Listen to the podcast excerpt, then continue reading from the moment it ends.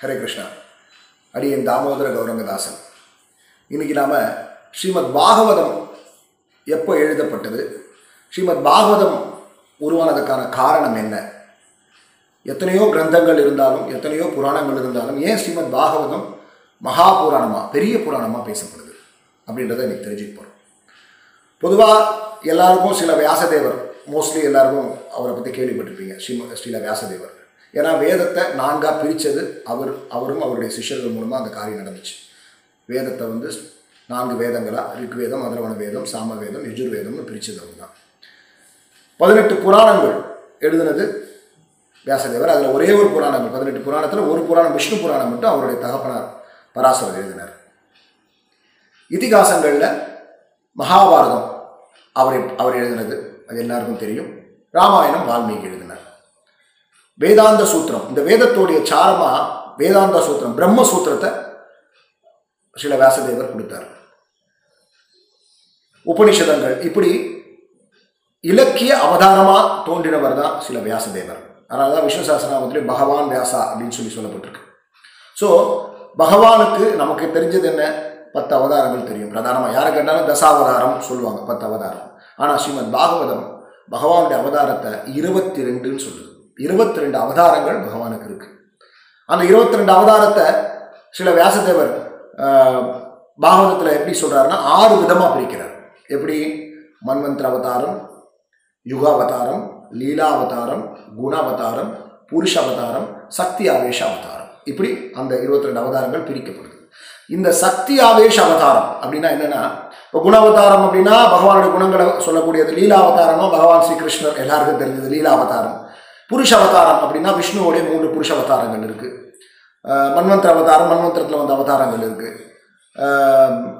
சக்தி ஆவேஷ அவதாரம் அப்படின்னா ஒரு ஜீவராசிக்கு பகவானால் சக்தி கொடுக்கப்பட்டு அது தன்னுடைய அந்த சக்தியை வெளிப்படுத்துறது. அதுதான் ஸ்ரீல வியாசதேவர். பகவானுடைய சக்தி ஆவேஷ அவதாரம்னு ஆச்சாரியர்கள் வியாசதேவரை சொல்கிறாங்க. பரசுராமரையும் நிறைய பேர் வந்து சக்தி ஆவேஷ அவதாரம்னு சொல்கிறாங்க. இன்னொன்று, இந்த 22 அவதாரத்தில் புத்தரும் வராரு. புத்தரும் 22 அவதாரத்தில் ஒரு அவதாரம். அவரும் விஷ்ணுவோடைய ஒரு அவதாரம். ஸோ அது ஒரு பர்டிகுலர் காரணத்துக்காக புத்தர் வராரு. ஸோ இப்படி 22 அவதாரம் இருக்குன்ற அந்த ரகசியத்தை நமக்கு தெரிவித்தது ஸ்ரீமத் பாகவதம். ஆனால் தென்னிந்தியாவில் பெருசாக ஸ்ரீமத் பாகவதம் எல்லாருக்கிட்டையும் வந்து சேரலை. ஏன் அப்படின்னா, ராமானுஜாச்சாரியார் காலத்துலையும் சரி, அதுக்கு முன்னாடி இருந்த யமுனாச்சாரியார் காலத்துலையும் சரி, அதுக்கு முன்னாடியே வந்து ஆழ்வார்கள் வந்து பாசுரம் கொடுத்ததுனால அந்த பாசுரங்கள்ன்றது வந்து திராவிட வேதம், வேதத்துடைய சாரமாக அந்த பாசுரங்கள் இருந்ததுனால நமக்கு வந்து ஸ்ரீமத் பாகவதத்துக்கு யாரும் தென்னிந்தியாவில் இருக்கக்கூடிய மக்களும் ஆச்சாரியர்களும் பெருசாக அதிலிருந்து ஒரு ஆராய்ச்சியை பண்ணலை. விஷ்ணு புராணத்திலையும் கருட புராணத்திலையும் மோஸ்ட்லி இந்த விஷயங்கள் போயிருக்கு. ஸோ இந்த ஸ்ரீமத் பாகவதம் ஆனால் நம்ம தென்னிந்தியாவில் இல்லையே தவிர இந்த வட இந்தியாவில் பார்த்தீங்கன்னா ஸ்ரீமத் பாகவதத்தை அப்படி கொண்டாடுவாங்க. எங்கே போனாலும் நீங்கள் புண்ணியக்ஷேத்திரங்கள் போனால் சப்தகாலம் 7 நாள், ஏன்னா 7 நாள் வந்து ஸ்ரீமத் பாகவதம் வந்து சொல்லப்பட்டது. அது சொல்லப்பட்ட விதம் அது நான் அடுத்த இதில் சொல்கிறேன். இப்போ எழுதப்பட்ட விதத்தை பற்றி பேசுவோம். ஸோ இந்த இலக்கிய அவதாரமான சக்தி ஆவேஷ அவதாரமான ஸ்ரீல வியாசதேவர் இங்கே பூமியில் வந்ததே அவர் வந்து இந்த வேதத்தை பிரித்து உபநிஷதத்தையும் புராணத்தையும் இதிகாசத்தையும் மக்கள்கிட்ட கொண்டு வந்து சேர்க்கணும், வேதாந்தத்தையும் மக்கள்கிட்ட கொண்டு வந்து சேர்க்கணுன்றதுக்காக.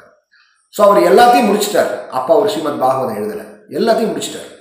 ஆனாலும் அவர் மனசுக்குள்ளே ஏதோ ஒரு குறை, இல்லை நான் வந்து வந்த காரியம் நிறைவேறலை, ஏதோ ஒரு தப்பு நடந்திருக்கு, எனக்கு திருப்தி கிடைக்கல, நான் பகவானை திருப்தி பண்ணலை, நான் மனசுக்குள்ளே தோன்றுச்சு. அப்போ நமக்கு பிரச்சனை குழப்பம் வரும்போது என்ன பண்ணுவோம், எங்கே போனோம், குருக்கிட்ட தான் போனோம். ஸோ அவருடைய குரு ஸ்ரீல நாரதர் வந்து ஸ்ரீ நாரத ரிஷி வியாசதேவர் முன்னாடி தோன்றி என்ன பிரச்சனைன்றாரு, எனக்கு திருப்தி அடையலை, நான் இவ்வளோ விஷயங்கள் பண்ணியும் என் மனசு வந்து ஏதோ ஒரு குறை இருக்குன்னா, ஆமாம் குறை இருக்குது, என்ன குறை இருக்குது அப்படின்னா, நீ பல புராணங்கள் எழுதியிருக்க, அந்த ஒவ்வொரு புராணங்களில் ஒவ்வொரு தேவதைக்காக ஒரு புராணங்கள் எழுதியிருக்க, அந்த தேவதை தான் பிரதானம்னு நீ அந்த தேவதையை பிரதானமாக வச்சு எழுதியிருக்க, அது உன் தப்பு இல்லை. உதாரணத்துக்கு நம்ம யாரை பற்றியாவது ஒரு கதை எழுதுகிறோம் அப்படின்னா, ஒரு புஸ்தகமே எழுதுகிறோம் அப்படின்னு வச்சுக்கோங்க. இப்போ ஒரு யமுனாச்சாரியார் பற்றி எழுதுகிறோம்னா யமுனாச்சாரியார் பற்றி தான் எழுதுவோம். ராமானுஜாச்சாரியார் அதில் ஒரு பாட்டாக இருப்பார். இப்போ திருக்கச்சிராப்பள்ளி சுவாமியை பற்றி எழுதுகிறோம்னா திருக்கச்சிராப்பள்ளி சுவாமியை பற்றி தான் நம்ம மேக்ஸிமம் இருப்பார். அது இந்த கதாபாத்திரங்கள்லாம் வரும். ராமானுஜாச்சாரியை பற்றி ஒரு கதை பண்ணும்போது ராமானுஜாச்சாரியர் குருவாக யமுனாச்சாரியார் வருவார், அவ்வளோதான். ஸோ இந்த மாதிரி ஒவ்வொரு தேவதா பற்றி புராணங்கள் எழுதும்போது நீ தேவி புராணம்னா தேவிதான் பெருசு அப்படின்னு எழுதியிருக்கேன்.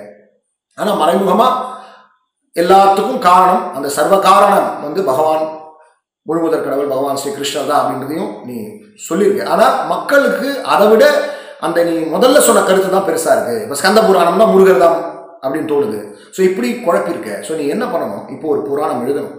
நீ இந்த புராணத்தில் எந்த கலப்படமும் இல்லாமல் இது சுத்த சத்துவ குணத்தில் பகவான் அவருடைய அவதாரங்கள், அவருடைய குணங்கள், லீலைகள், அவருடைய சக்திகள், இதை பற்றிலாம் எழுதணும். நீ அவரை பற்றி மட்டும்தான் நீ எழுதணும்னு சொல்லி நாரதர் சில வியாசதேவருக்கு கட்டளை கொடுக்க, அவரும் அதை புரிஞ்சுக்கிட்டு ஆமாம் நான் பகவானை பற்றி மட்டுமே ஒரு புராணம் எழுதணும் அப்படின்னு சொல்லி பகவான் மேலே தியானம் பண்ணும்போது அவருக்கு பகவான் காட்சி கொடுக்குறார். பகவானுடைய அந்தரங்க சக்தி. பகவானுடைய அந்தரங்க சக்தினா யார்? ஸ்ரீமதி ராதாராணி. பகவானுக்கு ரெண்டு சக்தி இருக்குது.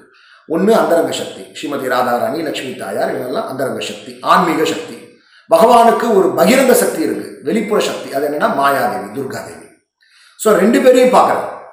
பகவானையும் பார்க்குறார், பகவான் கூடவே பக்கத்திலேயே அந்தரங்க சக்தியை பார்க்குறார், ஸ்ரீமதி ராதாராணியை பார்க்குறார், லட்சுமி தாயாரை பார்க்குறார்.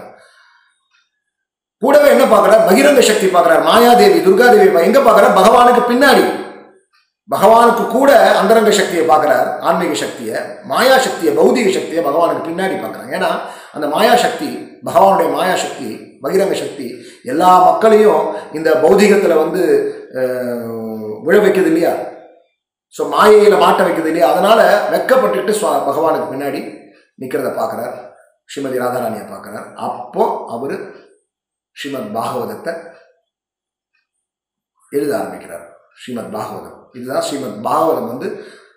சில வியாசதேவர் தன்னுடைய ஒரு முதிர்ந்த நிலையில் அவர் அது முடித்தாதான் தன்னுடைய இலக்கிய அவதாரம் பூரணமாகவுன்ற நிலையில் எழுதினது தான் ஸ்ரீமத் பாகவதம்.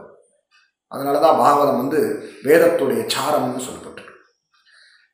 ஸோ ஏன் அவர் வேதத்துக்கு வேதாந்த சூத்திரம் எழுதிட்டார்.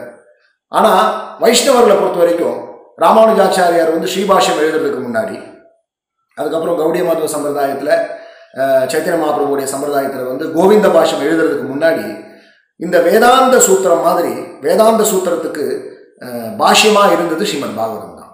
ஸோ ஸ்ரீமத் பாகவதம் இருந்தனால வைஷ்ணவாச்சாரியர்களுக்கு வேறு எதுவும் தேவைப்படலை. அதுக்கப்புறம் காலத்தின் கட்டாயம் ஸ்ரீ ராமானுஜாச்சாரியார் அந்த ஸ்ரீபாஷ்யத்தை எழுத வேண்டிய ஒரு கட்டாயம் எழுதினார். அதுக்கப்புறம் கோவிந்த பாஷ்யத்தை பலதேவ வித்யாபூஷன் அவர்கள் எழுதினாங்க. ஸோ ஸ்ரீமத் பாகவதம் நமக்கு இன்னைக்கு முருகர்னா அப்படி இருப்பார், சிவன்னா அப்படி இருப்பார், மகாவிஷ்ணுனா அப்படி இருப்பார், கிருஷ்ணனா அப்படி இருப்பார்னு தெரிய காரணமே ஸ்ரீல வியாசதேவர் தான். ஸோ அவரு தன்னுடைய முதிர்ந்த நிலையில் தன்னுடைய முடிவான இலக்கியமாக எழுதினது தான் இந்த ஸ்ரீமத் பாகவதம். இந்த ஸ்ரீமத் பாகவதம் அவர் எழுதினாலும் அந்த ஸ்ரீமத் பாகவதம் அவருடைய மகன் சுகதேவ கோஸ்வாமி, சுகர் அப்படின்னு சொல்லுவோம். நம்ம கிளின்னு அவரை சொல்லுவோம். ஆக்சுவலாக அவர் வைகுண்டத்திலே கோலோக விருந்தாவனத்தின் கிளியாக இருந்தவர். ஆனால் சுகதேவராக வரும்போது அவர் ரொம்ப அழகாக இருக்கார். பாகவதத்துடைய ஓப்பனிங்கிலே சுகதேவ கோஸ்வாமியோட அழகாக வர்ணிக்கப்படுது.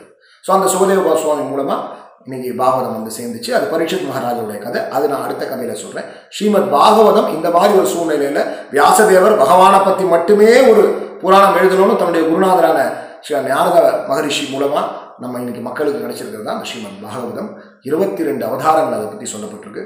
ஸோ அடுத்து நாம் இந்த பாகவதம் எப்படி பரீட்சித் மகாராஜா மூலமாக சுகதேவ கோஸ்வாமி கிட்டேருந்து கேட்டாருன்றதை நம்ம அடுத்த கதையில் பார்க்கலாம். ஹரே கிருஷ்ணா.